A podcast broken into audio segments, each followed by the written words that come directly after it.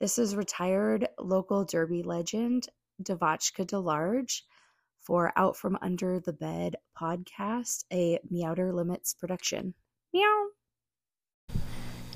Welcome, gentle listener. You are listening to Out From Under the Bed. I am your host, the Boogeyman, always joined by my beautiful wife, beautiful wife, uh, co-host, co-producer, social media manager. This is always a mouthful to say. master, my master sedator. How are you doing oh today? Oh my goodness, good. How are how are you doing today? I don't know. I'm about to get my lips retreaded. But anyhow, so on today's recording, we have Lora Stabs, a local retired legend from the Coffin Draggers. But first, we're going to get into some business stuff. So, at first, we would like we would like to thank our sponsor, Siphon Draw Apothecary. Uh, Master was just in there this afternoon with uh, my with her parents and my in-laws. So shout out to them for going into the store, Also, we spent like a stupid amount of money. supporting that small business, wild. daddy. So getting wild at Siphon Draw. What did you guys pick up? Um, the there was a large jar of honey. There's never large jars of honey ever. Definitely one of those. Um, lots of pain relief stuff. The pain, the superstition pain relief stick with the CBD in it, and then um, what? Some Lost Wiseman. Yeah, what? That's the CBD new item you picked up, right? Yeah, Okay, well, um, I saw you rubbing a little bit of that yeah. on you earlier. Oh, it felt real nice. It felt really it was nice. it was really warming and my back feels looser. Oh yeah. and that contains 400 milligrams of broad spectrum CBD. That is the Lost Wiseman salve. So check that out. A few upcoming local events. Well, one up, yeah, no, two upcoming local events. The Arizona Roller Girls are playing a, another game uh, Saturday, October 14th. So come on out to 59 East Broadway Road. That is in Mesa, Arizona. Check them out. My beautiful co host will be playing in that game, and I will be doing another recording of the play by play for the Arizona Roller Girls over in the corner. So if you see me out there at the game, come check it out. And we're we're come over. black, right? I'm a, Yeah. I'm a black. We're black. Yeah. We're black if you're on the black team. Do that. Sweet. And on the 11th of November, I will be playing with uh, my friends at Cal Squad Roller Derby in some flat track WFTDA action. We take on the, what is it, the Gold Rush? Is that the Yeah, that's one of them. yeah, the Gold Rush and the Rough Riders. So come check that out. Eleven eleven at the what is the name of that place again? The Bank One So that Bell Bank Bell Park, Bank Park. Legacy Sports Legacy Park. Sports Park, something like that. So yeah, come check that out. Also, we would like to uh, mention we got Tot from the Pittsburgh Undead Roller Derby coming on on Tuesday, this Tuesday, to talk about the MRDA tournament that is happening Saturday, October 21st through Sunday, October 22nd. That is the 2023 MRDA Western Hemisphere Cup in Cleveland, hosted by the Cleveland Guardians. Also, um, on Todd's episode, if you've ever thought about chartering an MRDA team, um, we're going to be asking all those questions on how to make that happen because we are going to do that. Yeah, I'm looking to For bring sure. Phoenix out of the void as far as uh, men's flat track roller derby goes, and get us get us out there back in the uh, MRDA land. So stay tuned for that one. Hopefully, we can get a lot of good information from our friend Tot from Pittsburgh on Undead Roller Derby. So at this time, I would like to introduce our guest. Lora Stabs. This is one of the ultimate pleasures for me being a fan of the Coffin Draggers and seeing you and a good handful of others from previous interviews out on the track from time to time. And I was telling Master off air before you got here, you always reminded me of you were an android underneath some human skin out there on the track. You were just that much of a monster to me. And as I became a fan and a play, you know, from the fan into a player, I was like, this is still a monster, but I know that's a human monster and not just like the scary android because I don't know. You just gave off this this persona of this android, and I was like, oh man, that's so cool. Like, I don't know. Things we're gonna learn today. Did Stabs ever play a bad game? I don't know. Maybe at some point. Well, thank you so much for having me. It's a pleasure to be here. Um, and I'll just kind of start off by saying that I think a huge part of roller derby is the heart that's involved. And so I think that that's really what you were saying. So at no point have I ever been the best player on the track or, or even the best player on my team, but I brought 150% heart to every single game that I ever played. For sure. you know, I my coaches when I was younger always told us uh, you can you can't teach heart. You have to show up with it. Absolutely. It's something that just lives inside of you or it doesn't. And I felt like um, finding roller derby, I had a fire to not only be better, uh, continue to rise, but to bring everyone with me. So for me, that was one of the best parts of derby. It wasn't my own progression, it was bringing all my friends along, our progression.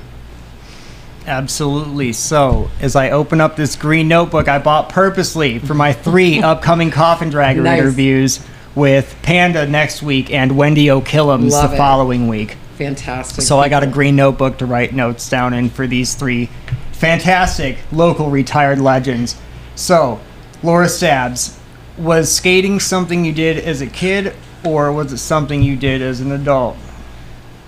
I did not know how to roller skate when I showed up for roller derby tryouts. When I was a teenager, I had a skateboard and I wasn't very good at skating. And so when I went to roller derby tryouts, um, I had gotten skates on for maybe the first time in 20 years. And as a kid, you know, I skated a little bit, but I definitely wasn't a rink rat and I definitely wasn't good at it. And I definitely didn't get those skills back when I showed up for tryouts. So, um, for me, I think that was the coolest part of the journey was showing up at tryouts as the girl who literally couldn't skate, and then my journey through Derby. Um, so no, I, I didn't grow up skating. I learned when I was 27 years old. All right, Nice. see, these are such relatable stories to myself as well. Being a self taught, like, hey, I'm just going to do that. So, how did you find out that roller derby existed? Ginger Mortis. Nice. That's going to be my first awesome person shout out of the day. Um, Ginger and I worked at a salon together and actually went to beauty school together. And she told me about this incredible group of women. She told me about how Derby would be awesome for me and how she thinks I would be great at it. Um, she didn't even ask me if I could roller skate. and so she told me about tryouts. She gave me some Sketcher tennis shoe roller skates with the pink wheels. Yeah. And Awesome. um, yeah, I just went from there. What year was that? That was 2006. Okay. Yeah. All right. Nice. And I actually kept those Sketcher skates for a while because I didn't know if I was gonna. Gonna I didn't like know what was gonna happen. Am I gonna fall down and break my leg? Am I gonna fall out of love with this, get frustrated, and never come back? And so Yeah. I refused to invest in roller derby skates for the first six months and skated in Dang. these pink wheeled Skechers. That was pretty hilarious. Awesome. So, other than Ginger Mortis, shout out to Ginger, um, reeling you in, what made you ultimately just want to get involved in the sport? I didn't know anything about derby. You didn't even joined. watch it on TV No. like prior. Okay. No, I didn't really even know what Derby was. All right, And then I found out later that my grandpa, my mom's dad, was actually a huge fan of roller derby See, back in the day and would like gather the family to like watch roller derby Mm-hmm. together. And so I always thought that that would have been so cool. He passed away when I, I think I was 10 years old. But if he knew that I grew up to be a roller derby player, um, I think he would have been really impressed with that. Hell yeah. Oh, that's rad. Hell yeah! I just like I just like to ask, um, especially athletes of a certain age, like, you know, how they, you know, figured, you know, figured out it existed. Like, or were somewhat familiar with it because I used to see it on TV. And then one day, um, riding my motorcycle, I saw this A-frame sign that said roller derby down. It was um, it's Surfside still. Um, it was off Scottsdale Road, so I was like roller derby, fucking a, look at that. And then that's I was like, okay, cool. And then So I actually grew up in Okinawa, Japan, and had limited access to normal oh. television growing up. okay, So I see? have Oh, kind of interesting. Things. interesting upbringing in terms of like there are some not normal things that I think are probably normal and so yeah I did I oh, had a limited amount of exposure to television when I was really young. okay, right on. Yeah, which was super cool way to grow up. Yeah. Well, especially like in in Okinawa, like I'm sure that was a cool ass place to be. It was a neat experience. I mean, honestly, we could do a, a podcast just about that because I mm. actually lived in Okinawa two different times.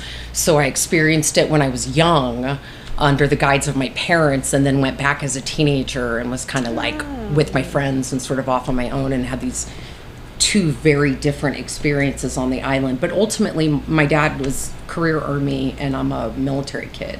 So Okay. I, I grew up on bases all over the country. and- and again twice uh, two tours in okinawa All right, so um, not you know, not really typically living in one spot. Was roller derby going to be your first team-oriented sport? yes i never played sports as a kid and um, i kind of wish that i had especially when i first started to get skating and so once i was like okay i can roller skate now i can actually start playing derby and i can understand strategy and i can understand the mental aspects behind derby and all the lessons that come with it i wish i had learned a lot of this stuff when i was younger. Um, things about sort of sacrificing yourself for the good of the team, lessons in trying really, really hard and then failing at something, picking yourself up and moving forward.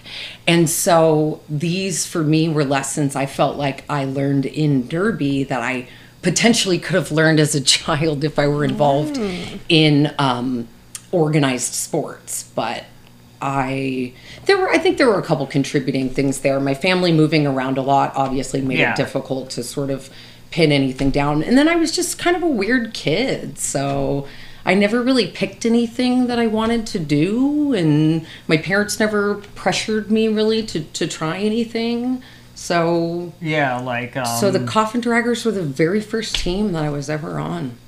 Yeah, that's that's really cool. Um, another question I like to ask is growing up playing sports and whatever, like it was just a, a no, another thing for for me, like in- something positive and stuff, and like to quit drinking and have you. But And I've also noticed too, like being a trainer, um, I feel like I need to ask that more because it's it is like you maybe have not learned these things yet. So let's discuss how you're gonna feel along the way. Absolutely. if this trainer gets a little bitey at you, you know, if you didn't grow up with somebody doing that, you know, like I you might take experienced that in offense, training. Like, fuck, Absolutely. Like, what does this mean? Like, Yeah. Absolutely. does this person really disapprove that much of what I'm doing? Or is it more of a disapproval, but I want you to do it again to get it right? Like I'm encouraging you at the same time, depending on how they're coming off. But if they don't have that kind of experience, it might come off weird, and especially if you don't. But I'm just, you know, because your coach growing up, you know, like he's gonna you did the play wrong, but he's not like that. He's he's not like upset upset with you. He just wants you to get it right, not get hurt. You know. Well, Poor and I think- execution equals injury, shit like that. there's an advantage to learning that when you're a kid Yeah. versus being told that you For did something sure. wrong as an adult Mm-hmm. um, i think there's a little bit more pride there and there's a little bit of an inability to understand that it isn't personal it's not about you it's about the action that you're doing and so again when you learn that as a kid it makes it easier when you play sports as an adult. So myself and other people I've played derby with through the years, we're sort of learning these lessons as grown women. For sure. Mm-hmm. Yeah. I mean, I still don't run. Or I still don't walk on a patch of fucking grass. yeah, I just run on it. you know, I'll hear my coach, and my mom yelling Right. at me in my head. Right? All right, so you uh, had your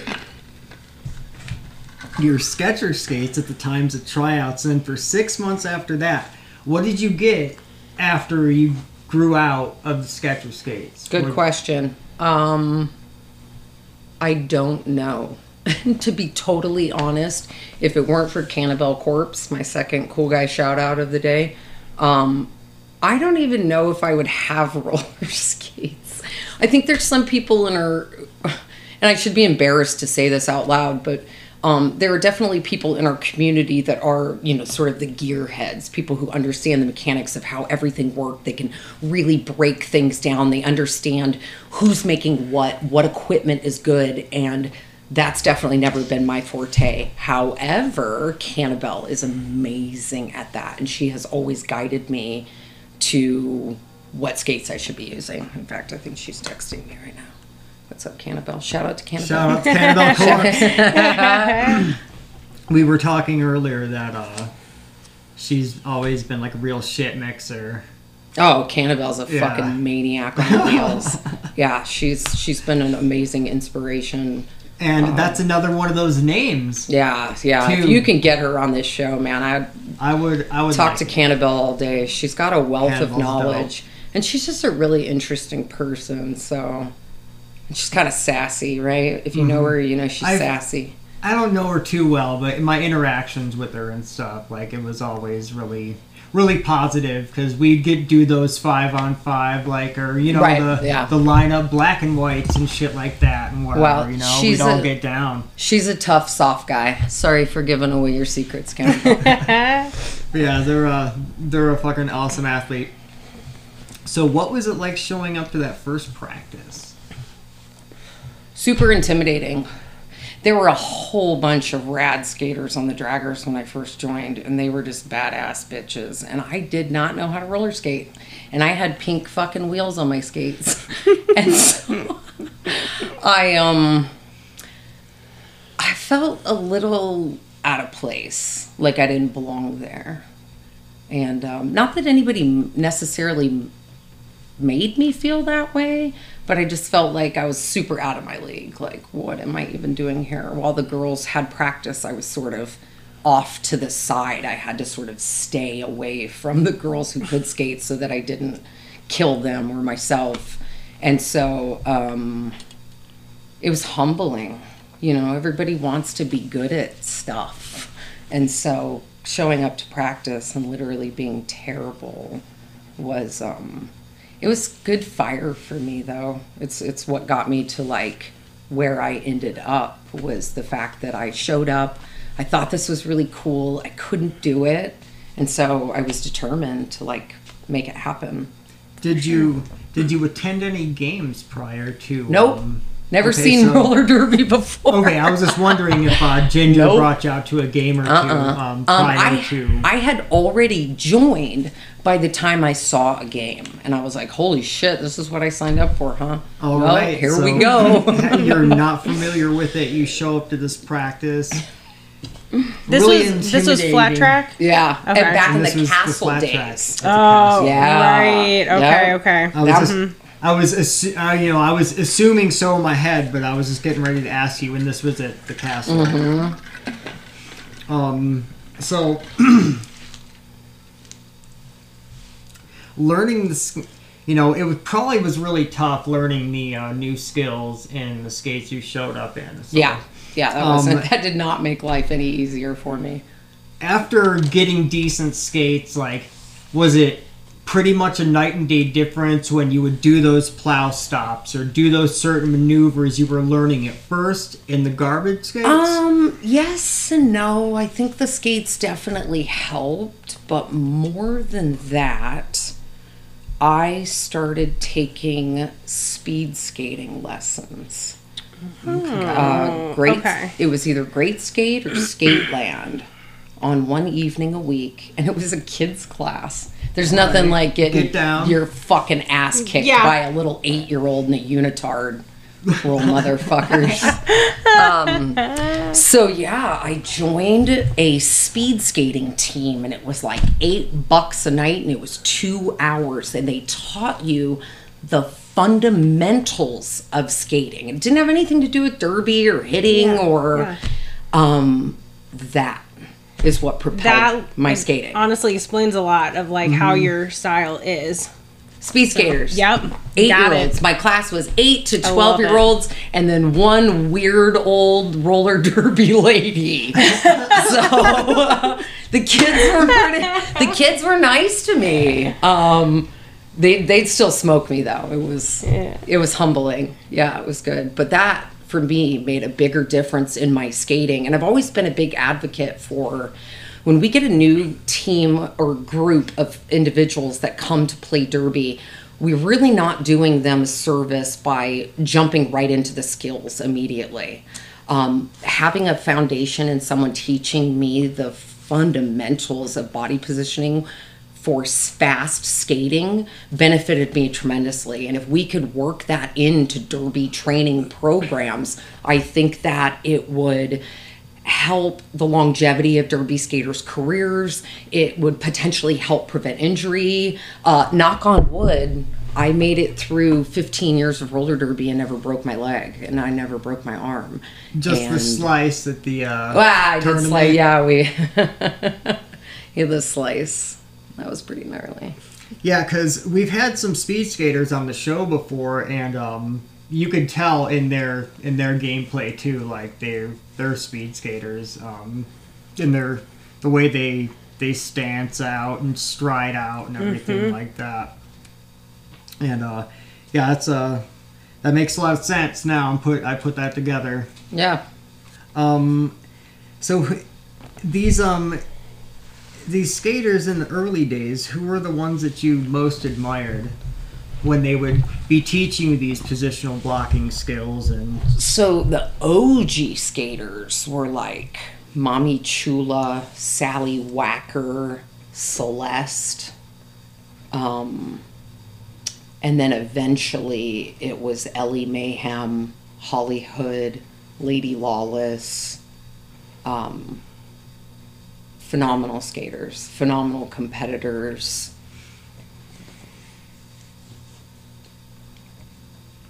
what were some of the hardest drills that some of your coaches and trainers would put you through as a new skater?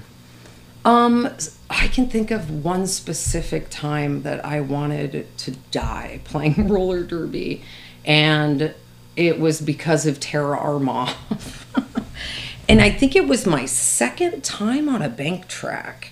So, in the early days of getting our track, when we transitioned from flat to bank track in 2010, LA invited us to come out for a weekend of bank track training, and it was led by Tara Armov. We had sessions by different skaters throughout the day, but she was the main sort of facilitator of the training. I felt like my feet were bleeding in my fucking skates. I have never had such a hardcore day of just like wanting to skate out of the warehouse into traffic and just fucking end the day. Five hours into the day, she looks at us really frustrated. We're all pieces of shit laying all over the track. and she was like, I thought you guys came out to play roller derby. Like, wh- Just taunting. like what are we what are we doing and i just was so embarrassed and um, i can't even tell you a single drill we did that day but it was a co- uh, accumulation of drills that just were things that our bodies weren't used to doing i mean again we were going from flat track to banked which is different muscles and it's there's different speed and there's you know you're you're literally um, your right leg is sort of bent more than the left. So your your whole weight distribution everything about what you're doing is different. You're trying to apply this thing that you're supposedly good at to something that's sort of new and foreign. And um yeah i wanted to throw my skates in the river and just like disappear into the woods but but i didn't. So tara armov most hardcore chick i've ever met what was it like? I haven't really asked. I don't think I've asked anybody this yet, especially a skater that I've always thought was the intimidating android robot. What was it like for you taking a body check for your first time wearing roller skates? Oh man. Um fuck, I got my clock cleaned like as much as I hit people, I felt like people hit me and so um what was tough is when I first started playing derby, it was all hitting. That's all we did. We went out on the track and we smashed into each other while our jammer tried to skate around fast. And so, in the early years, when people were throwing huge hits and trying to like knock you into next week, I was trying to keep my skates underneath me. So, I felt terrified at games. I was absolutely just trying. I feel like my first couple years of Derby, I was literally on the track trying to survive.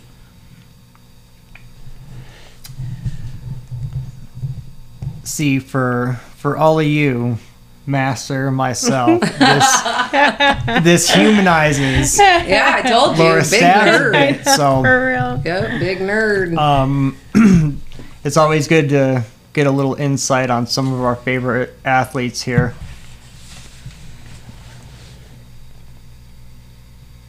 So, uh, the genesis of the name Lora Stabs.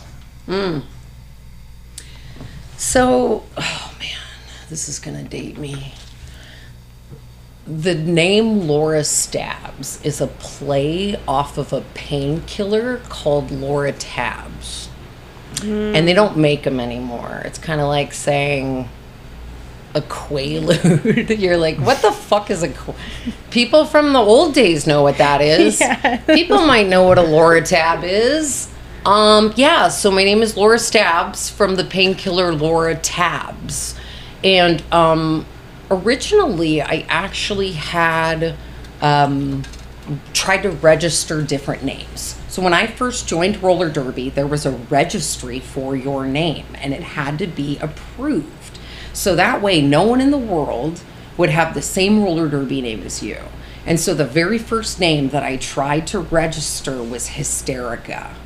And that was through Twin Evils. Two evils. Two Yep. Evils. And it was denied because some other girl. Oop. Am I plugged in? Oh, perfect. Yeah, you're so good. Um, I'm a hand talker, so I almost unplugged my mic there, kids.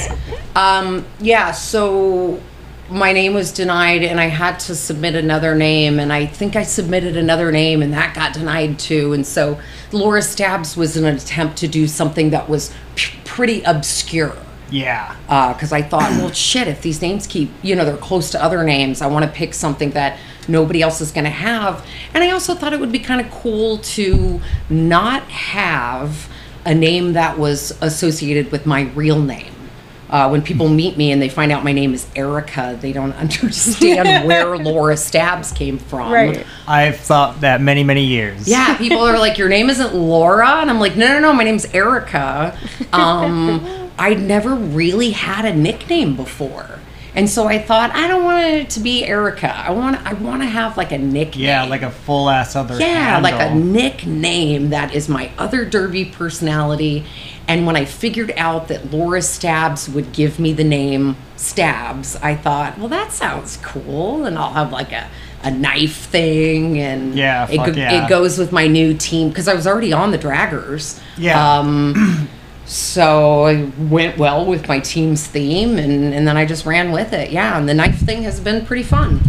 Yeah, I mean, I always thought it was really cool. Like the uh, coffin draggers always had the coolest names to me. With Yeah. the death or dying, like some th- like I was in previous interviews, it was more of like a coincidence thing because there wasn't really like um, a draft at, um at certain years. Not in the early years, no. No. They kind of just put They you were like, on "You're teams. here, you're here." Yeah, yeah. That's what Dolly said, and like a couple others.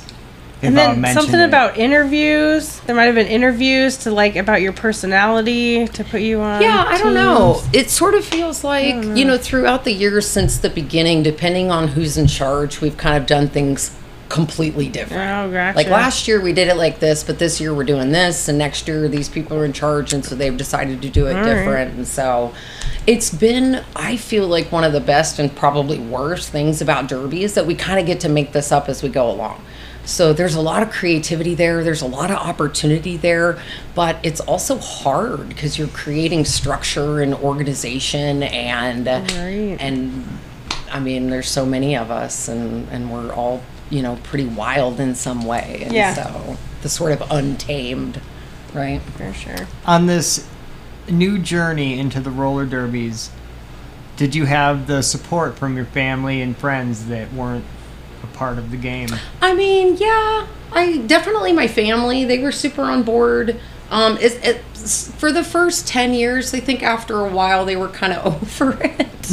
I mean, not that you know they weren't supportive, but like my dad used to fly out and come to games all the time, um, and that was super awesome. But you know, after like the two hundredth game, it's like, yeah, kid, we can't come out anymore. you know, it's like um, but yeah, my family's always been super supportive. I've gotten a lot of my, well, not a lot, but those friends I was able to keep, I sort of got involved in Derby. So, like, I had a really good friend who's a tattoo artist. She's drawn a bunch of logos for the league throughout the years. Uh, Grant is one of my best friends in the world. He was the AZDD medic for, I don't know, 10 years. He currently is uh, bench coaching for the Coffin Draggers. and yes. so I just tried to get the people that I cared about involved in the league so that I could keep them. Yeah, right on. So, I mean, that's one of the cool things about about roller derby. We mentioned it uh, last week with Coyote. It will hopefully positively uh, consume your life, like enough to where you could bring people into it and like, hey, you know, like this is this cool ass shit I've been doing. Like, come check this out. That's the like, Oh yeah, I want to get involved in that too. See these, we are uh, uncovering these these stories because it's always cool. Like, um, on who brought you in or like who brought this person in or that person in and shit like that. I always I always like to hear these things cuz roller derby's fucking awesome everybody. If you're hearing this and you're looking to join it, look up your local league wherever you're at. Uh, roller derby's uh, pretty fucking cool. What position did you like playing the most in roller derby? I like blocking. Blocking was my favorite. Jamming gives me a lot of anxiety. I was never able to get over that. Um, I would love to be a jammer. It seems super cool. Get through the pack, score some points for your team. But I just, um, I burn out as a jammer. And I feel like as a blocker, I like the mind fuck part of slowing jammers down and impeding their way and frustrating them. Yeah. I just I don't know what it's about. Is that sick? Is it sick to say that out loud, admit that out loud that like the control part of the game um I, it just was really exciting to me and there might not be a ton of glory in being a blocker but i just i loved it i absolutely loved it um i also thought being a pivot was super fun um I'm hoping to see Bank Track utilize the Star Pass more.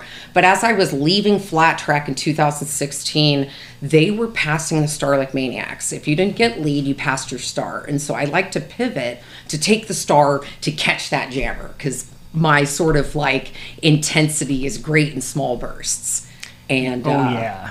Yeah, so as long as I don't have to keep the star for a long time, just give it to me. I'll force that call off, and you know we'll call it a day. when um who is that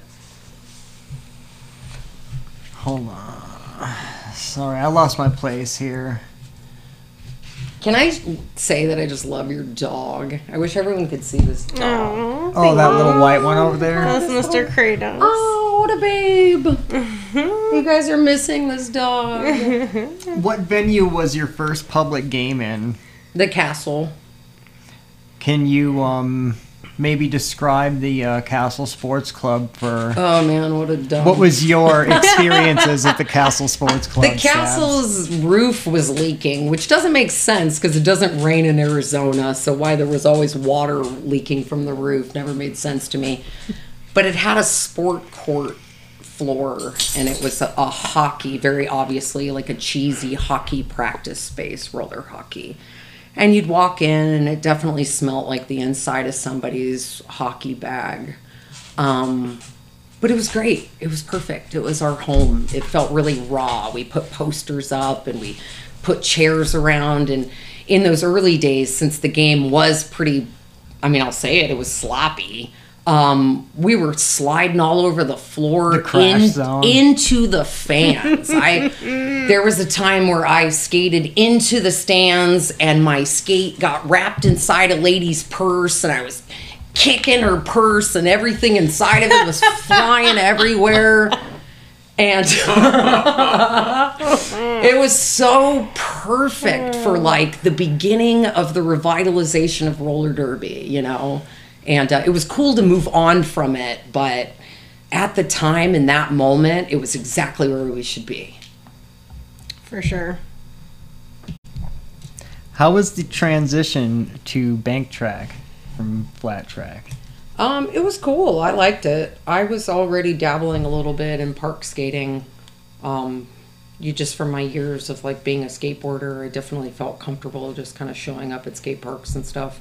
Even though I didn't really know what I was doing, um, I was really interested in sort of being at an incline. And so when we knew we were going to banked, uh, a handful that the draggers and I would go to the wedge in South Scottsdale. And there's a box there that's got sort of banked edge. And we would kind of drop in on that and we would work on crossing over. And um, that was it was tantalizing. It was exciting. It was like, oh my gosh, this is like we're gonna have a whole circular track like this. Yeah, absolutely.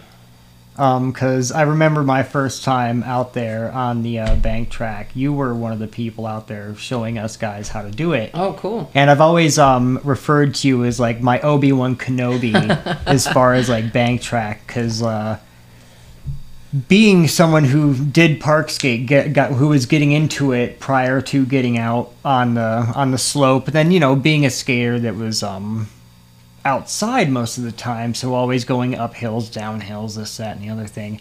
Uh, I got fucking dizzy as hell, um, and uh, you were you were the one that was like just slightly turn your head. Like you told me this little tip, and I quit. And I stopped getting dizzy. So I was like, you've always uh, had like Aw. a special place for me Well- as far as you know, getting into and being halfway decent at you know figuring out how bank track roller derby works out. Then you know throughout the years, the help of the other trainers that would lead us through that bank track 101 before the scrimmages and stuff like that. I've always been grateful That's for you important. guys. Yeah, well, I'm glad I could do that for you.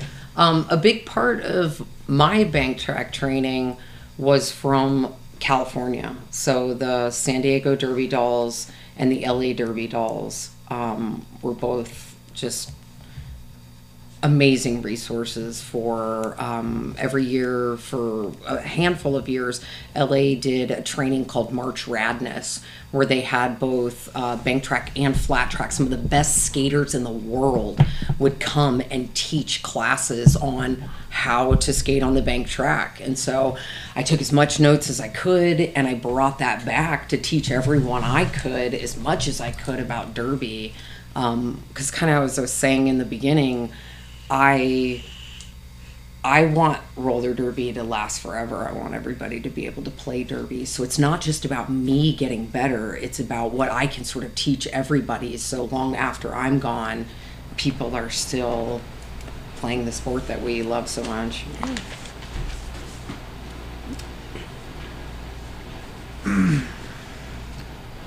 When did you your um your uh, career goes goes here and into uh, Sacramento? Were you a trainer or anything while you were in Sacramento, Yeah, of course. Um or any you know, and then and on any other level? Because I know for that you have been with the Dames and stuff, but you know, I'm just wondering if any other places you Absolutely. Um, it's so important for everybody in the league to do the jobs that the league requires to be able to move forward. So, I'm not going to be the finance person and I'm not going to be in charge of the warehouse, but I do have an ability to break things down into small pieces. And so I felt like even though I wasn't a phenomenal flat track skater, that I had the ability to take the skills that I did understand and teach them to people that were just coming in. And so after getting my flat track skills in Sacramento, probably the first year, by the second year, I was running some of the new skater training. Master has uh, done some training roles within the uh, within Phoenix Roller Derby. Um, she's always. What were some of the challenges that you found being a skater and a trainer at the same time? and and a captain And a captain, you're like, trying to do all all that as well. and you're also Right. trying to make sure you get yourself in there as far as you need to work on those skills and improve on them as well and to remind yourself that you should do the drill as well instead of running around coaching everybody I think that's probably the biggest hurdle for the person who is sort of in charge of the team, whether you're the captain or you're the team trainer, is you sacrifice your own skills and your own practice time for the benefit of everyone else on the team. And the truth is, I did the same thing when I was captain. And my own personal skills suffered so that the team could come up. I don't have good advice on how to manage that other than when I brought in help. So the way that I ran my practices is I would actually have everyone from the team at the end of practice tell me the skills that we needed to work on to be better. I'm not going to tell you what you need. You're going to tell me what we need. Okay. And then I would run some drills, write drills ahead of time based on those concepts.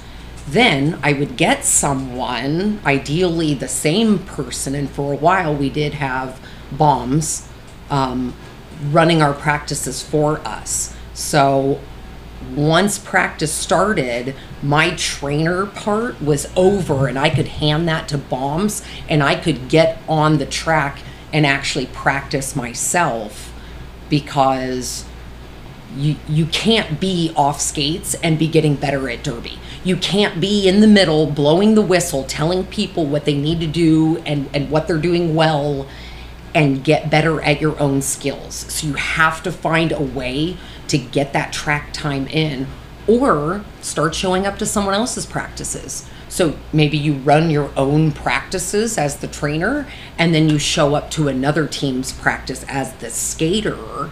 But if you're not getting that skater time in, I promise your skills are diminishing. For sure. While you're helping oh, build Oh, for other sure. people up. Yeah. Which, Yeah. you know, really isn't. Which is yeah. It's not fair. and why I ended up stepping back as captain because I'm like. I need to I need to work on myself. I also think that there needs to be kind of an unspoken, or maybe it needs to be spoken rule in Derby that you only get one job. And I was guilty of this from 2009 to 2012. I had a lot of jobs in the Derby Dames. And looking back on it, I probably didn't do that as much of a service as I thought I was because I could have done one of those jobs really well, but I was doing four jobs probably okay. right, right, for sure. Yeah, it's a overextension um, and burning yourself out, which uh, can is ultimately sometimes the real bummer for a lot of roller derby athletes. Well, I think it's important that you said burning yourself out because I think a lot of mm-hmm. people will say, like, I'm burnt out of roller derby. Well, you're burning Yourself. yourself out because you haven't set the boundaries that you mm-hmm. need to set to make derby healthy. And I feel like a lot of us who fall in love with derby don't know how to set those boundaries or don't set those or don't know that we need to set a boundary between our personal lives and where derby lives and derby is not our personality it's not everything that we are and how to give enough to Derby, but also maintain who you are without it. Because one day it ends. and that's why we have our local retired legend series happening with Lora Stabs and others.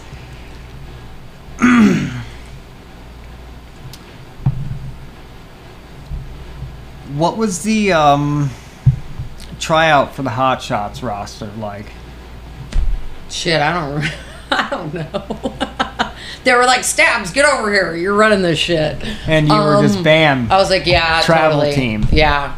Um, they were like, "Hey, Stabs, put on these gold lame booty shorts," and I was like, "Do I fucking have to?" And they're like, "Yeah, do you want to be on this team?" And I was like, "Yeah." So here, give me the fucking shorts. so that's all it took. Yeah, I mean, in the early days, things were sort of less formal at times because at some points we only had enough people for like one roster. Does that make sense? Like, Oh, yeah. and it was pretty clear cut. Like, it, could you travel? Okay, cool. You're on the team. Right. And so, um, I think as time went on, tryouts got a little bit more tryouty.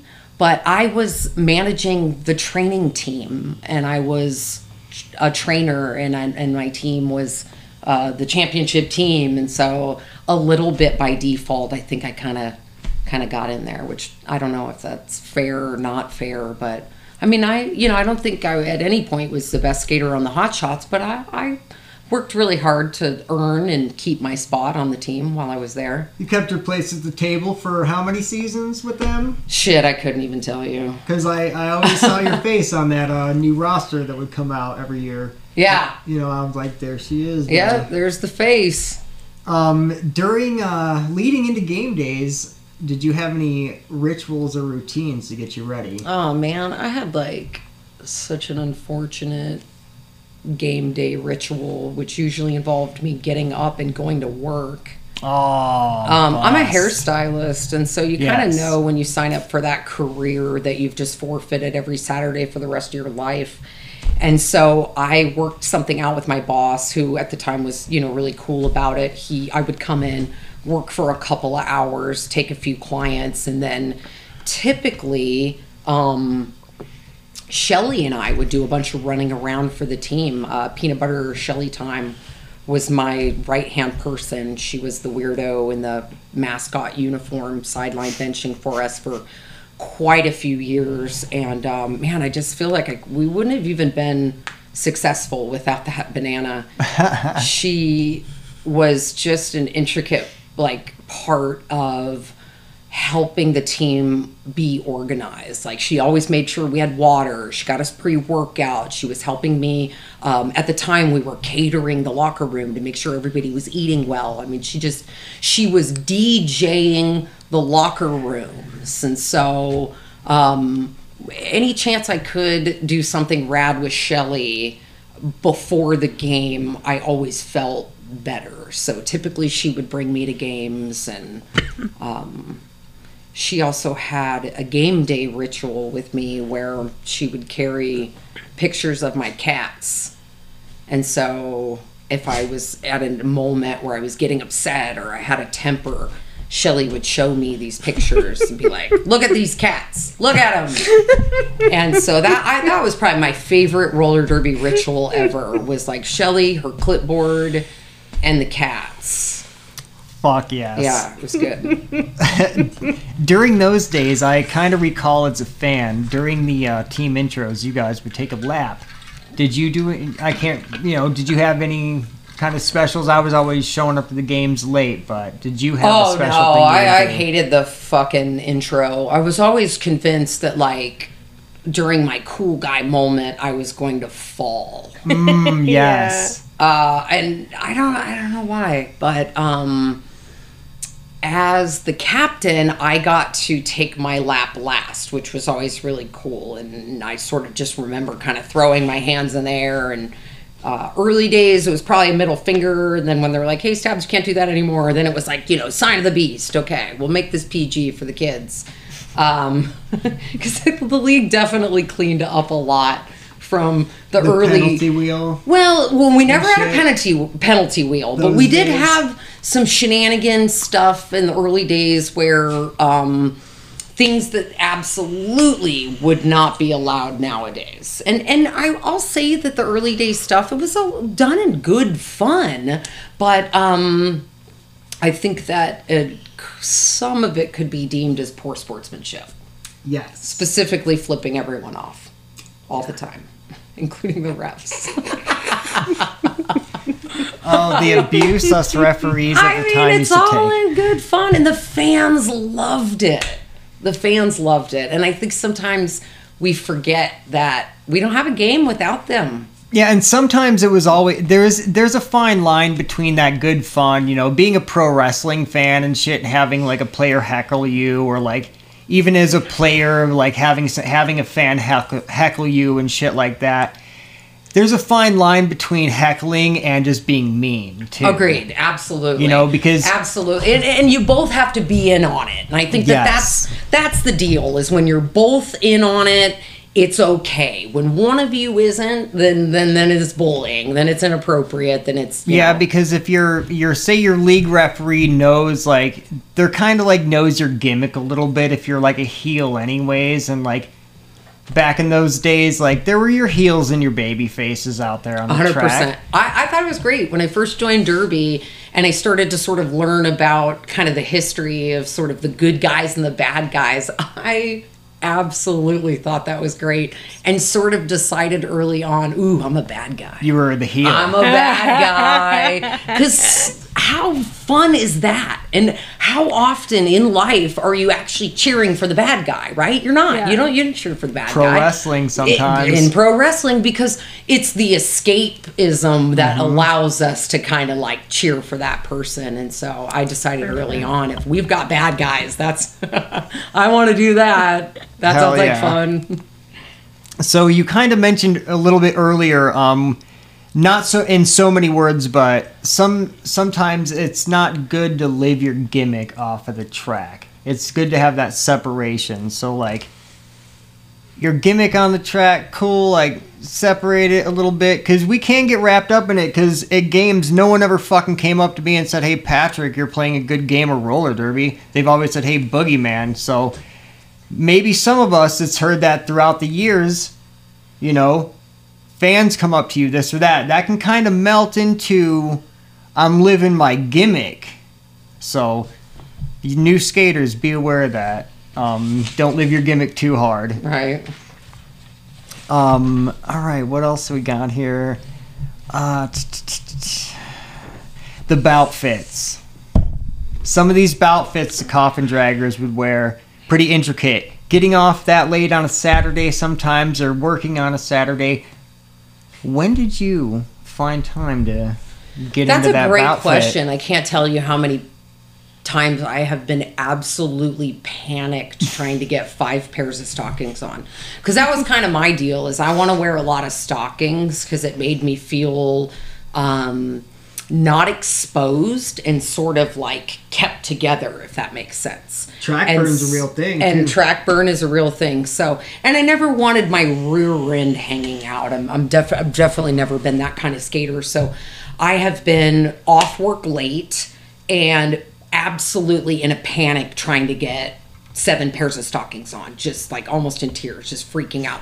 So, my bout makeup started with, you know, taking time to do like makeup and make it look nice to literally having Cannibal pour a handful of blood in her hand and just throw it right at my face and be like, okay, cool, we're ready. Let's go skate. Oh my God, I'm here. I have blood on my face. I just drank uh, some rage juice and I'm ready to. Who are we playing tonight? I don't even know where we are right now. But, but I came to skate and I came to skate hard. Oh, fucking A. I will say though, there were a couple of years, and and not a lot of people know this. So um, there were a couple of years that I wore some big ass skirts. I was hiding hockey shorts. I had fallen on the track so many times on my left hip that I was starting to get to a place where in 2010 and 11, I thought I was going to have to quit playing because if I fell on my hip one more time, I just felt like I physically couldn't get up anymore. I could not fall on my hip again.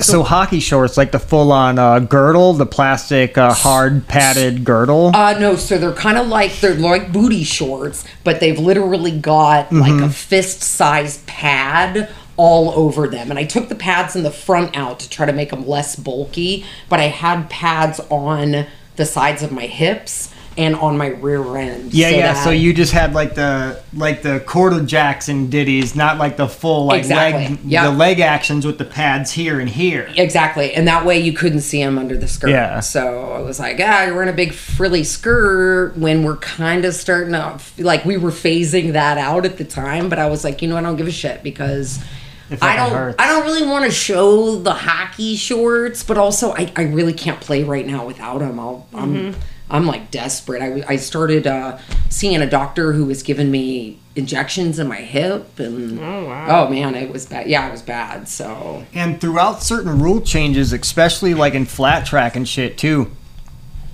um, over the years, you can't have any sort of pad that's like hard plastic like that either, because Right. that hockey shit's made to take a projectile, you know, or a slam into the boards, into a hard, hard surface, you know. So if you're those things are kind of like half plastic. They're kind of hard, you know, like especially the ones that go down your legs and shit. So you can't have that because it's gonna Right. hurt another player. Well, it's mine- something that's Mine were just cushion. So they were just to protect me. oh okay. So, So they're probably similar to these these uh, pants that I wear. I wear like the um like a old school football girdle That's with the exact- thick pants. Yeah, they're like like squishy. Okay, So yeah, not yeah. hard, but like basically just like bubble wrap. Okay, yeah, because mine are pretty pretty stiff, but they're not hard like plastic. Because you can't have anything that's like Oh, yeah, protruding no. plastic. Yeah, and- like foam. No, I wouldn't want to anyway. Not with my history of being like the clumsiest derby player that ever skated on the pink track. What are some of the best derby adventures? Maybe these adventures include a small stuffed rabbit. Oh, crazy. We could just talk about crazy for the rest of the time. Okay, tell our audience a little bit of the legend of Crazy Rabbit. the legend of crazy. It's like where do you even start with him? Um How did he become a thing? Where'd you get him? Okay, so I was dating a gentleman who had full custody of his daughter. And we had a super serious relationship where we moved in together, and all of a sudden I came responsible for this young little girl's life. And I was looking for ways to kind of bond with her. And I actually was taking uh, like parenting classes at the time. I was feeling really just frustrated. I was young, I was like 21 years old and I didn't know what to do. I was super frustrated. And I got her, we got her a bike, and she didn't like her bike, and then you got her roller skates, and she didn't want to ride those. And so I talked to my counselor. I said, I don't know what to do with this kid. And they said, Well, what does she want to do? And I said, She wants to play with fucking dolls. And the counselors play with dolls. like, that's pretty simple. I don't want to do that. I don't like Barbies. That's not my gig. I'm not really like that. So I got past myself and I found this little kind of ugly. I got him at the dollar store, from being totally honest. One eye pointed one way, one eye pointed the other way. and I brought him home and I was like, ah, his name is Crazy and he does crazy stuff.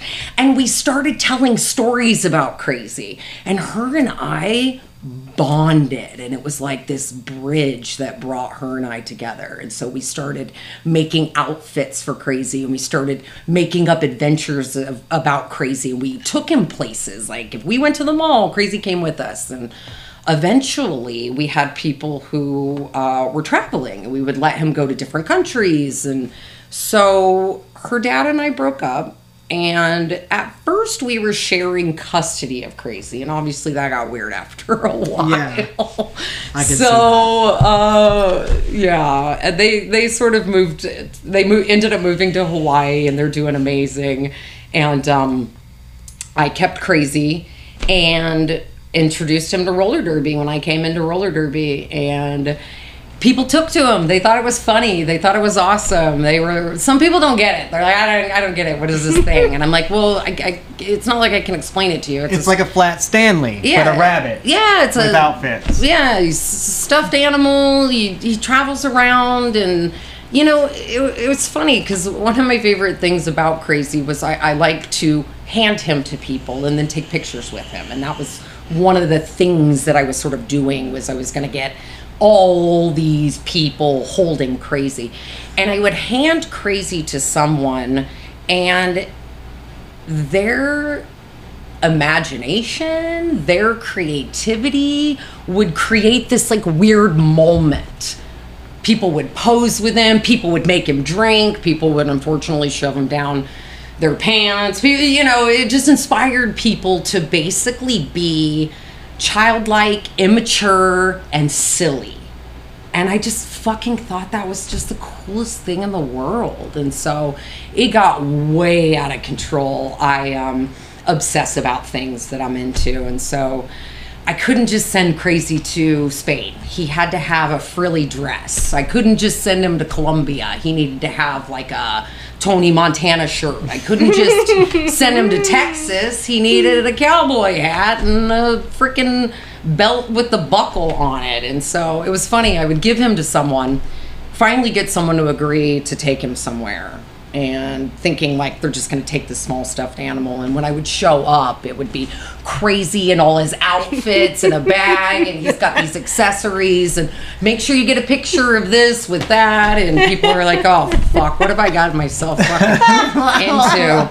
But um, it, it just, again, it was a great sort of opportunity to just be immature, just to be childlike, just to I don't know, be kind of silly and kind of weird. And I started to play it really fast and loose with the people that I gave him to. Um, I felt like he's not doing me any good sitting at home on a shelf. I might as well get the word out that he's traveling. And if you're going anywhere, please take him. Hold him up, take a picture, put him back in your bag, and bring him back. And so I was literally letting him go all over the world. And unfortunately, in 2013, I gave him to a league mate. She took him to London and he fell out of her bag. And so he got lost at Buckingham Palace.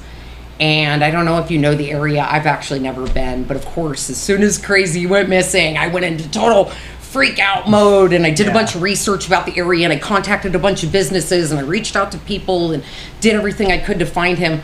It's a bazillion people area. I mean, Yeah. it's an area with tons of businesses and tons of people are thousands and thousands of people are walking through the area every day. So the chances of finding him slimmed as days and days went by and we never found him which was dang. kind of a bummer but also you know it was cool while it lasted and Yes, absolutely. it was it was fun and um some someone in Sacramento still to this day I have no idea who it was uh, after Crazy got lost I went to practice weeks later and um I put my skate bag down and I went to use the restroom and I came back and there was a little bear sitting on my bag and it said like I need a good home and I'm up for an adventure. Mm. I fucking sobbed. if you know anything about me, I am so fucking emo. I was I got my bag and I was like, "Oh my god, I got to go home." Because it, it was like the nicest thing anyone. This is so sweet. I got I can't my league mates can't see me cry. I got to get the fuck out of here. So I think I missed practice that day. They called me later. They're like, "Where the fuck were you?" I'm like, "I, I can't talk about it. We got to let this go." I gotta get outta here. Yeah, I'm like, I can't let anybody know that I'm this upset about crazy, but it just it was sad because it was like the end of the era. We were doing a thing. I had talked about using the stories to write a book and you know, and and it was still that connection to his daughter. It was still you know, even though we turned it into something else, it Yeah. started out as this thing that oh, it fucking sucked. It was, Yeah. punched me in the stomach and I didn't Absolutely. had I known that that was gonna turn out like that, I you know, I could have done things a little different, but that's life. Not everything's turning out the way you want it to. And so hopefully Crazy's in London somewhere. He's at a bar entertaining the the local people. He's got a fake accent. Yeah, maybe some maybe somebody picked him up and he got left in a pub. There and you then go. the pub person working just set it behind there. You'll you'll never know. I've had But- a couple people show up to the area to look for him. Oh, Grant yeah. specifically being one of Oh. them. Yeah. Yeah, yeah, So, yeah. but So we're, we're still out there. Like The legend of crazy continues. So if you're in London and you're hearing this, check out some of them local spots. Maybe he's up there on the tacked up on the bar somewhere. and uh, email the show. Uh, what's the email address? Oh yeah, O- O F U T B Yep. at gmail.com. Yep. Hit us Podcast. up. Podcast. O F U T B podcast Yes. at gmail.com. All right, so a lot of us have had a lot of personal growth when we found uh, the sport of roller derby. How did you find? Per- what kind of personal growth did you find that was coming to you outside of roller derby? Holy shit. Um, I opened a business. I've been a career hairstylist since my early 20s. And, um, you know, I talked about opening a salon. I think a lot of hairstylists do. It's kind of the, it's the dream, you know, to be able to create the space that you get to work in. But I think that joining roller derby gave me the skills and the confidence to go forward with opening the business. I think had I not learned so much about myself and learned so much about my own personal resilience that I might not have taken that risk. And so, seven years later, actually, we just are celebrating our seven year anniversary. The salon is doing amazing. And I, I feel like I, in a big way, have the lessons I learned in roller derby and through roller derby and the people that I met through roller derby to, um, I have them to thank for, for all of it. And what is the name of the salon that you're talking Oh, about? yeah. please, please, um, shout it out and let Absolutely. let Why- everybody know if it's appointment only or where they can reach you here locally to maybe find a new stylist. Oh yeah, hundred percent. Why wouldn't I shout out my own salon? Um, so fantastic unisex salon. We do gender neutral pricing, and we're located downtown Phoenix. You can find us online at arcanehairparlor.com. You can also check out our work on Instagram. And I have eight extremely talented stylists that work with me who all specialize in different skills. So, again, get on our Instagram if you are looking for a new salon and you're in the Phoenix area. Um, it's just such a cool experience. The salon is kind of gothy. I bring my cats pretty often, so my cats will be there to bother you. Um, it's it's just phenomenal. Master and I were um were talking before, like a few days leading up to this uh that we're gonna have to go down and take some photos for the show and post them on our Instagram and shit like that. I would love to have you guys down. Um, we're open seven days a week now, so you can roll by the salon anytime. so we'll come in and get some uh some publicity type of photos for you guys and shit because that's part of the reason why I started doing this show because a lot of us, you know, live like so fucking differently outside of roller derby and you know the power within roller derby that some of us has, has found to start businesses myself has started this podcast because i just chattered about it a little bit and i go well i gotta fucking put up or shut up now There you go. you know, roller Yeah. derby kind of led me back down that road of being that tenacious type of athlete that I once was before I was a fucking alcoholic and shit like that. It challenged me to be different. And uh, this has challenged me to do that. So, again, part of the reason why, like a lot of us, you know, a lot of you guys, business owners, this, that, and the other thing. So, to have you guys on is an honor to me because I get to put over your guys' hard work and hopefully get patrons in the door. Shout out to uh, Dolly De Los Muertos as well for sponsoring the program, being a part of the roller derby community, and supporting this program as we're here to support you guys as well. Oh yeah, she's incredible. Dolly is actually uh, one of the people that I consider like a personal life mentor. She's incredible. We have a, a long backstory we could do. A whole, Weird. We could do a whole podcast about how rad Dolly De Los Right? Muertos is. We, we That's why I was like, we've done a podcast, and We've now had we need to do just more. Yeah, I'm like, let's get a bunch have- of people on the show to tell cool stories about Dolly, like the More the dancing yes. with the gravy incident, roller con, whatever year that was. Um, so mentioning RollerCon, what were some of the uh, coolest um, events and bouts that you participated in Oh man, at uh, at RollerCon? Because when was your first one? Let's start there. Who knows? Was God, it when I could it was on. Fremont? It was on the concrete still. Oh, or you know what? Was that your first one, or were you So- after that? So we were headed to Fremont. Um, we're literally driving there. We were pulling up to the strip. This would have been my first game playing with. We called ourselves the Lady Lux at the time. That was pre Hot Shots.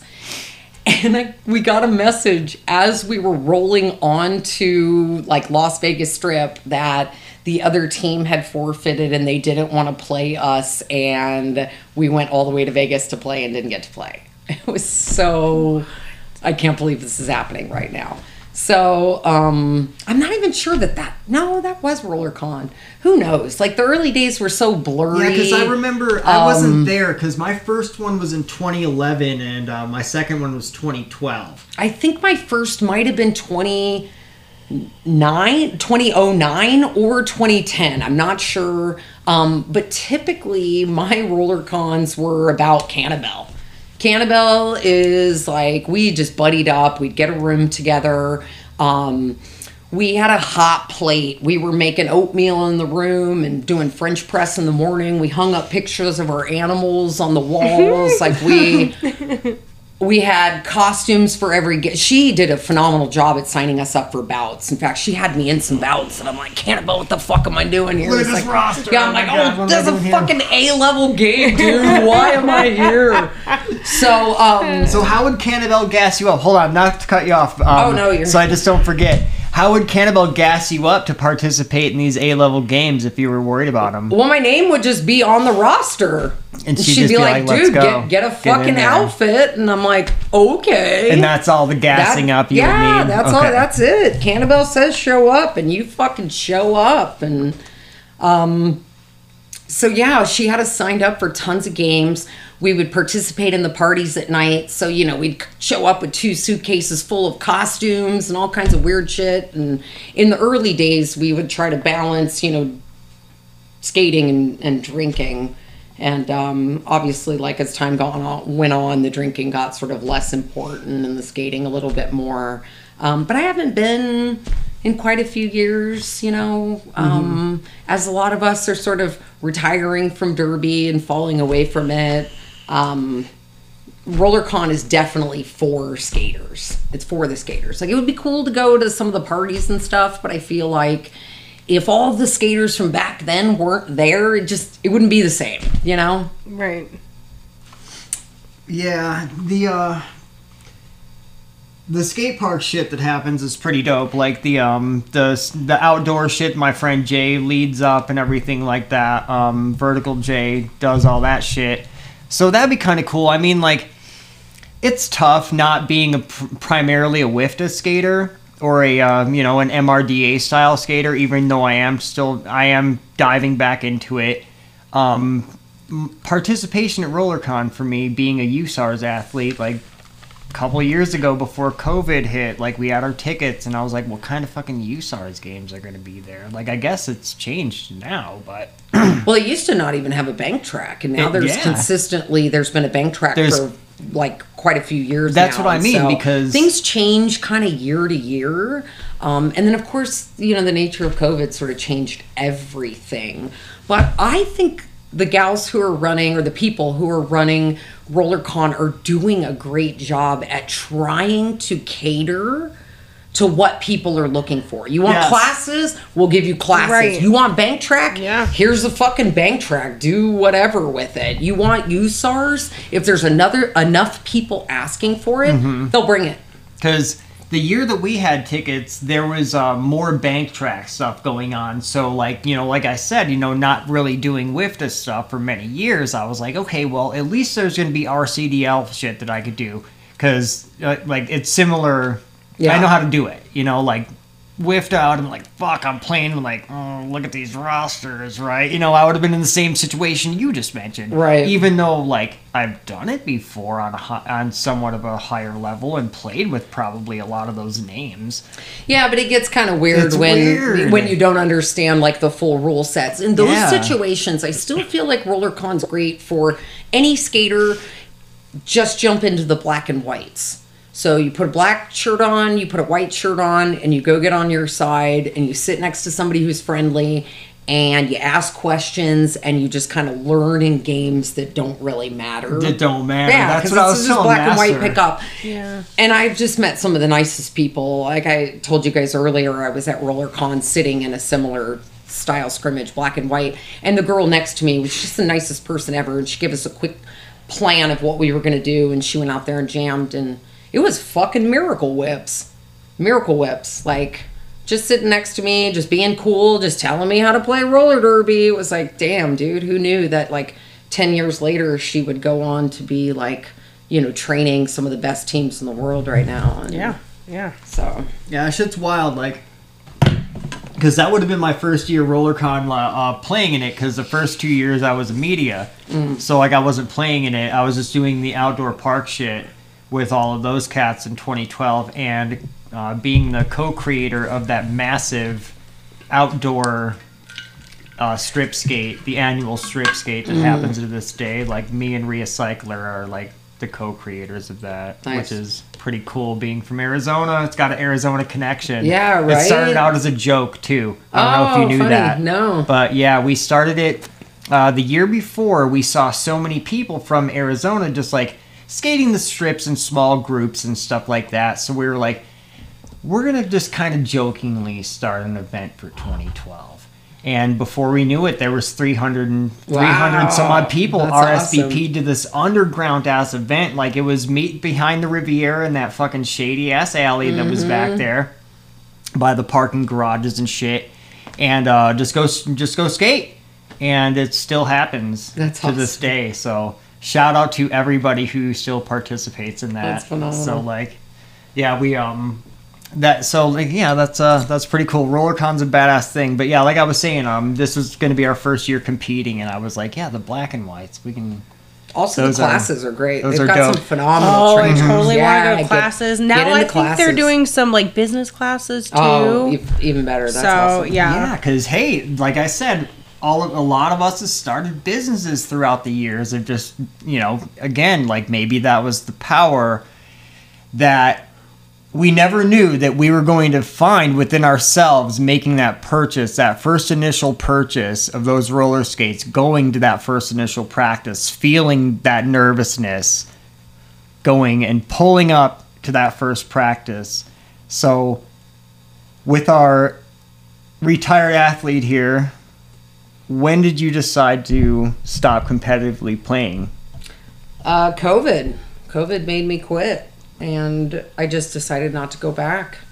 Um, I had to stop, just like everybody else, when you know in March of 2020 when everything started to get weird and we had to distance from each other, and so I started park skating a little bit more. And I started doing a bunch of other stuff. I started to kayak and I found snow skiing.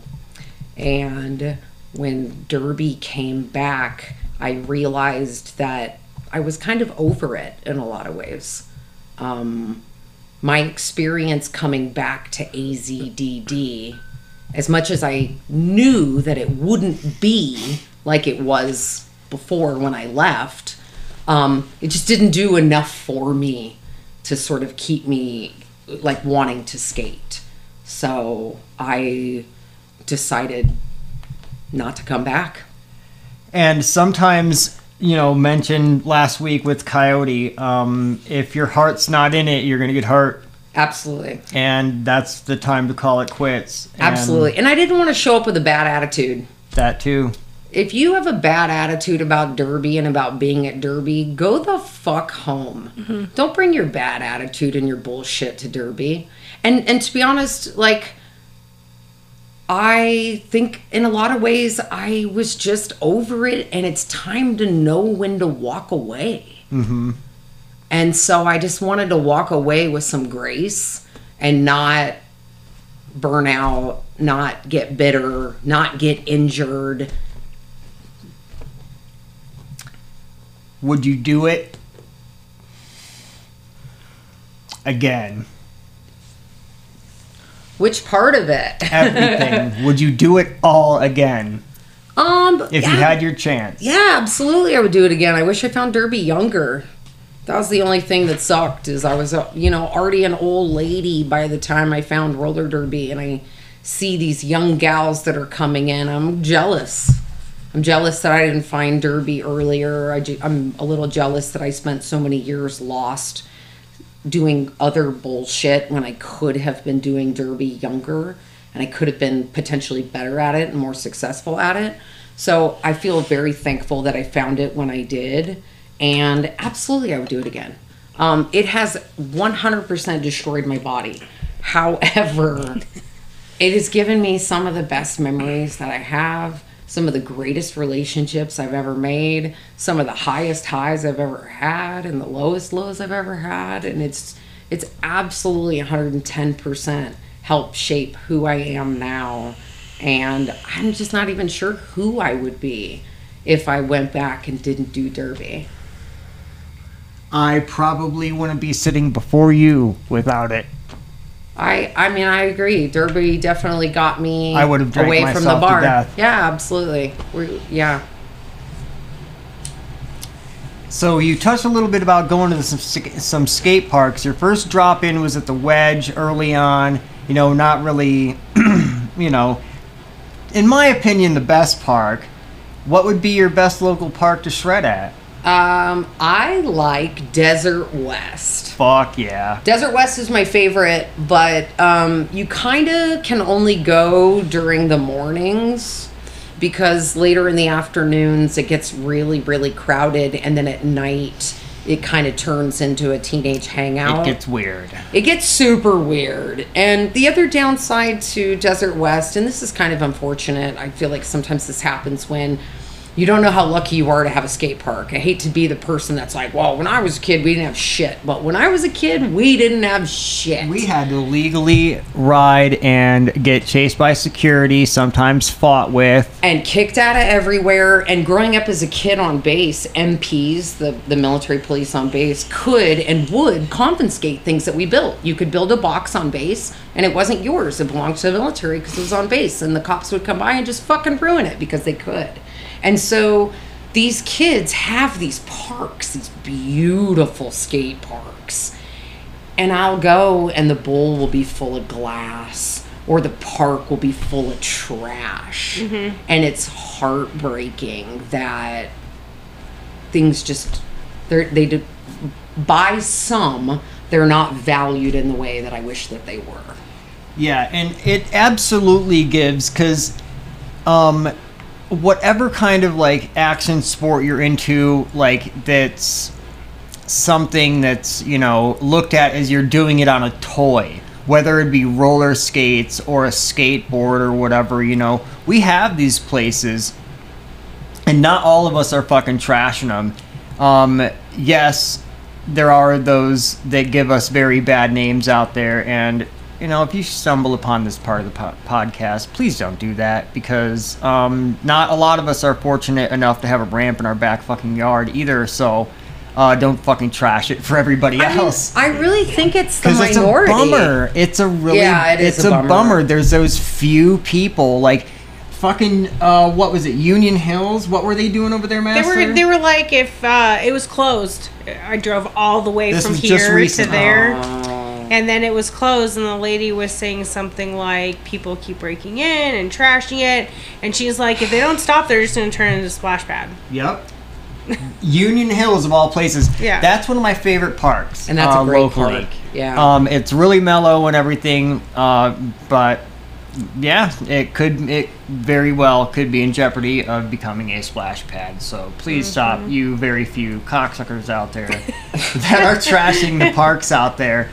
Um, what what are some uh, what are some of the tricks that you kind of do on a run at the park? Um, I like big air tricks, so I'm not as technical of a skater as I am flashy. I like big fucking air. Jumping the table over at Big Tempe. Just as big as I can get, as high as I can jump, as far as I can jump. So, while a lot of other skaters have worked on perfecting their footwork or they've worked on coping stuff, I just want to jump over absolutely everything. I'll have to show Master a few of those pictures over, like I said, at Big Tempe of you leaping the uh, table that's there. Oh yeah, no, I definitely didn't make it completely over the table, but I But was they're fucking dope I pictures, trying dude. for a that's while, A, yeah. That's a wide table to try to launch off of that kicker right there. And Master's been to that park, so she can kind of visualize like how that kicker goes to make it over that table. It's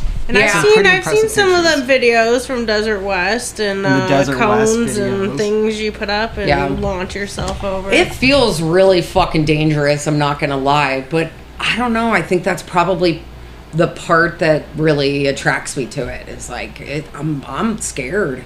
It's fucking scary. Yeah. What what I'm doing out there every time I jump, it's you know I'm really pushing my body to physically go as as far or as high as I can, and coming down wrong on concrete. There's you know oh yeah. so little forgiveness there. Um, but to have that healthy fear though is what pushes Oh, you to love do it. I love it so much, and I think that you know, as as I've gotten older, I, I'm definitely more conservative.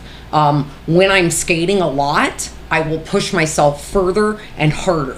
And when I'm not skating a lot, I'm not going to show up at the park and try to pull huge, big air tricks. For Do So a huge 180 out of the bowl, like six months off. yeah, like, yeah, exactly. A, Um, and fuck it. And unfortunately, for the last like six months to a year, I haven't been on my skates a lot. And so I wouldn't go to the park right now. Well, we're going to be riding a really mellow ramp over at Castle Sinclair later, so um, Cool. Let's you're going to be do getting it. in on some of that.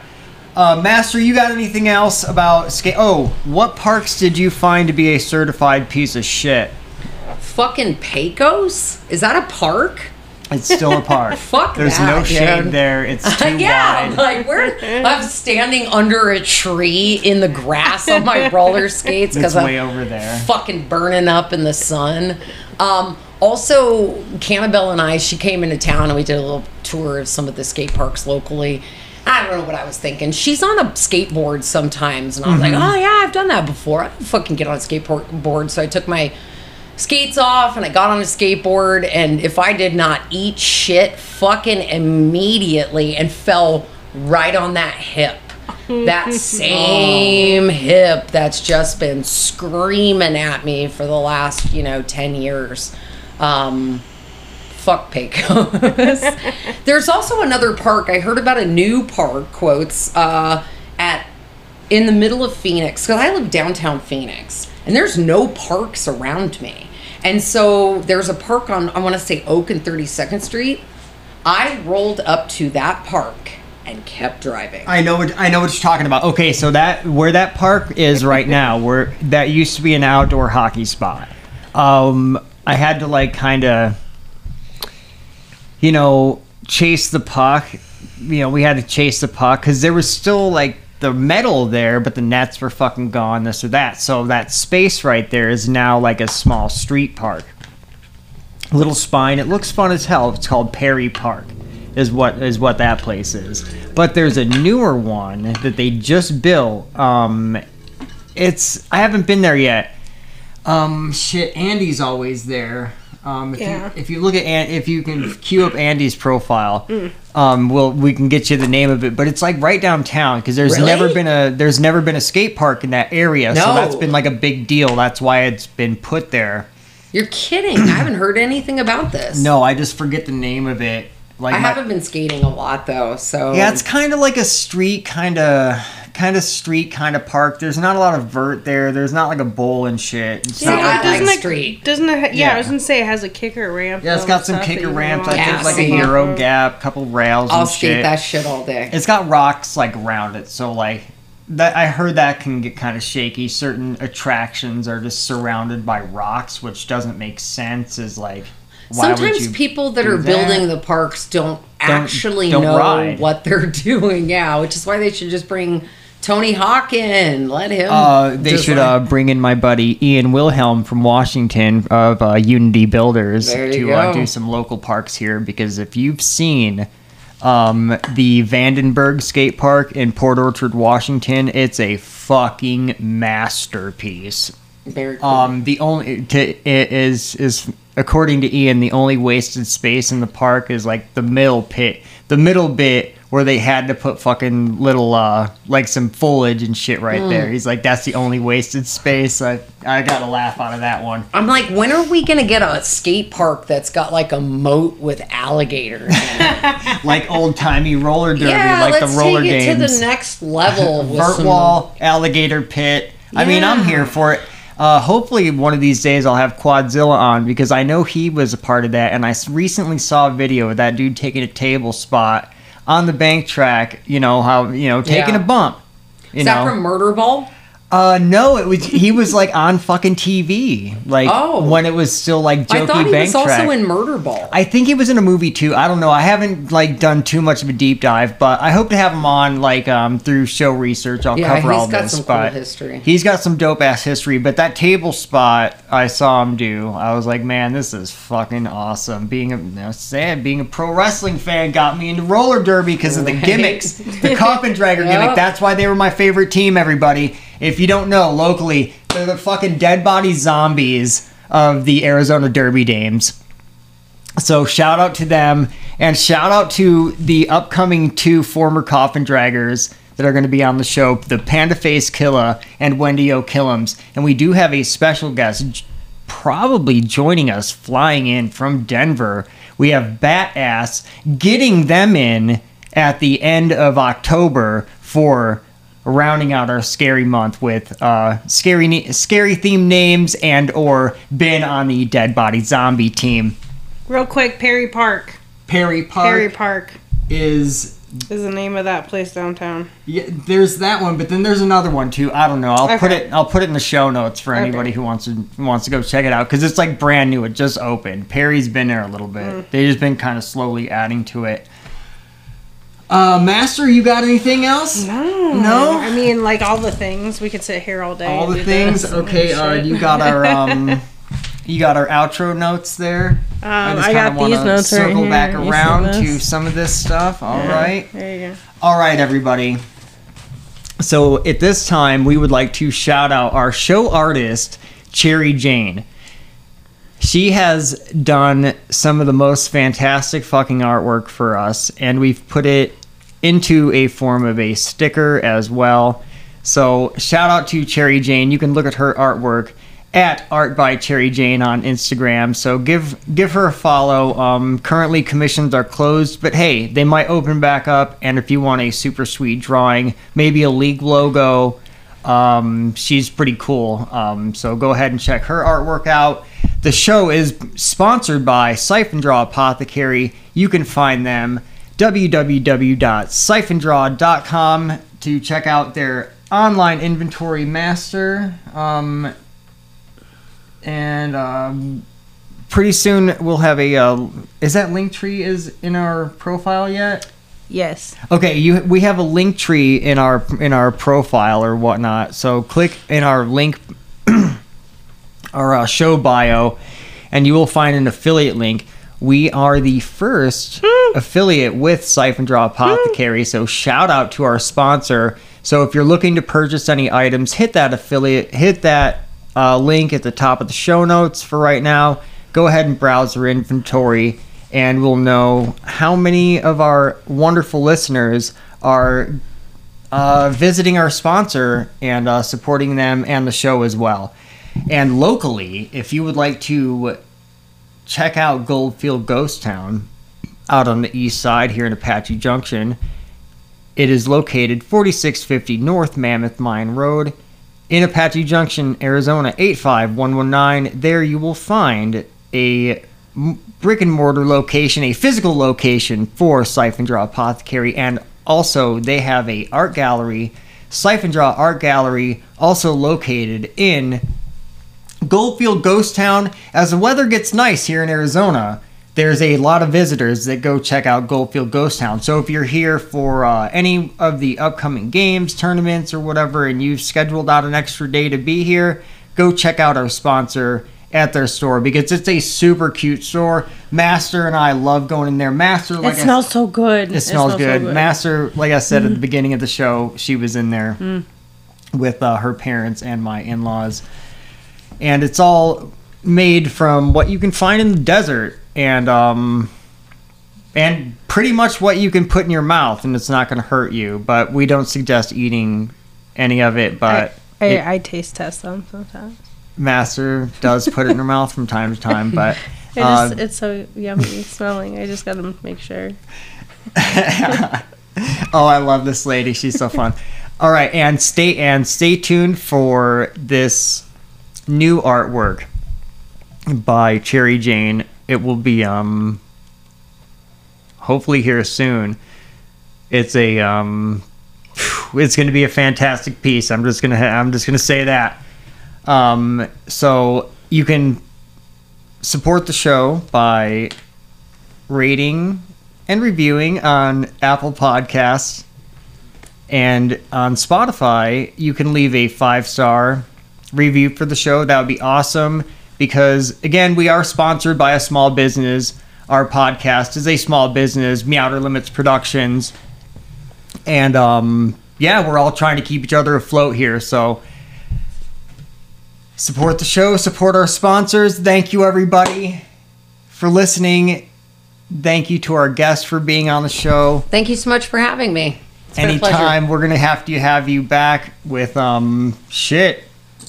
Dolly at some point. Like I mean, we got we got a lot of uh, a lot of content coming up here in the future. We're trying to sneak a super super surprise guest in, Yes, we are trying to get a super some surprise um, guest. a little influence. It's taking some coaxing, maybe like Yeah. rubbing the fingers together, trying to get him in there. But I think we got him. I think we got him. I think him. so. So stay tuned for that. All right. So again, it well at this time.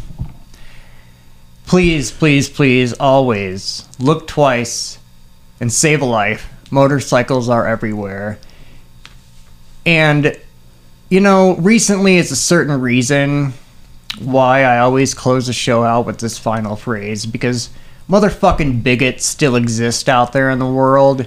And it's a goddamn shame because they want people like myself, my wife, my teammates, my league mates, my friends, the people who I sweat with, who I sometimes bleed with, go back into the closet. And I'm here to say this is the boogeyman, Master Sedator, and Lora Stabs returning back under the bed, but never back into the closet. Thank you for listening. Good night.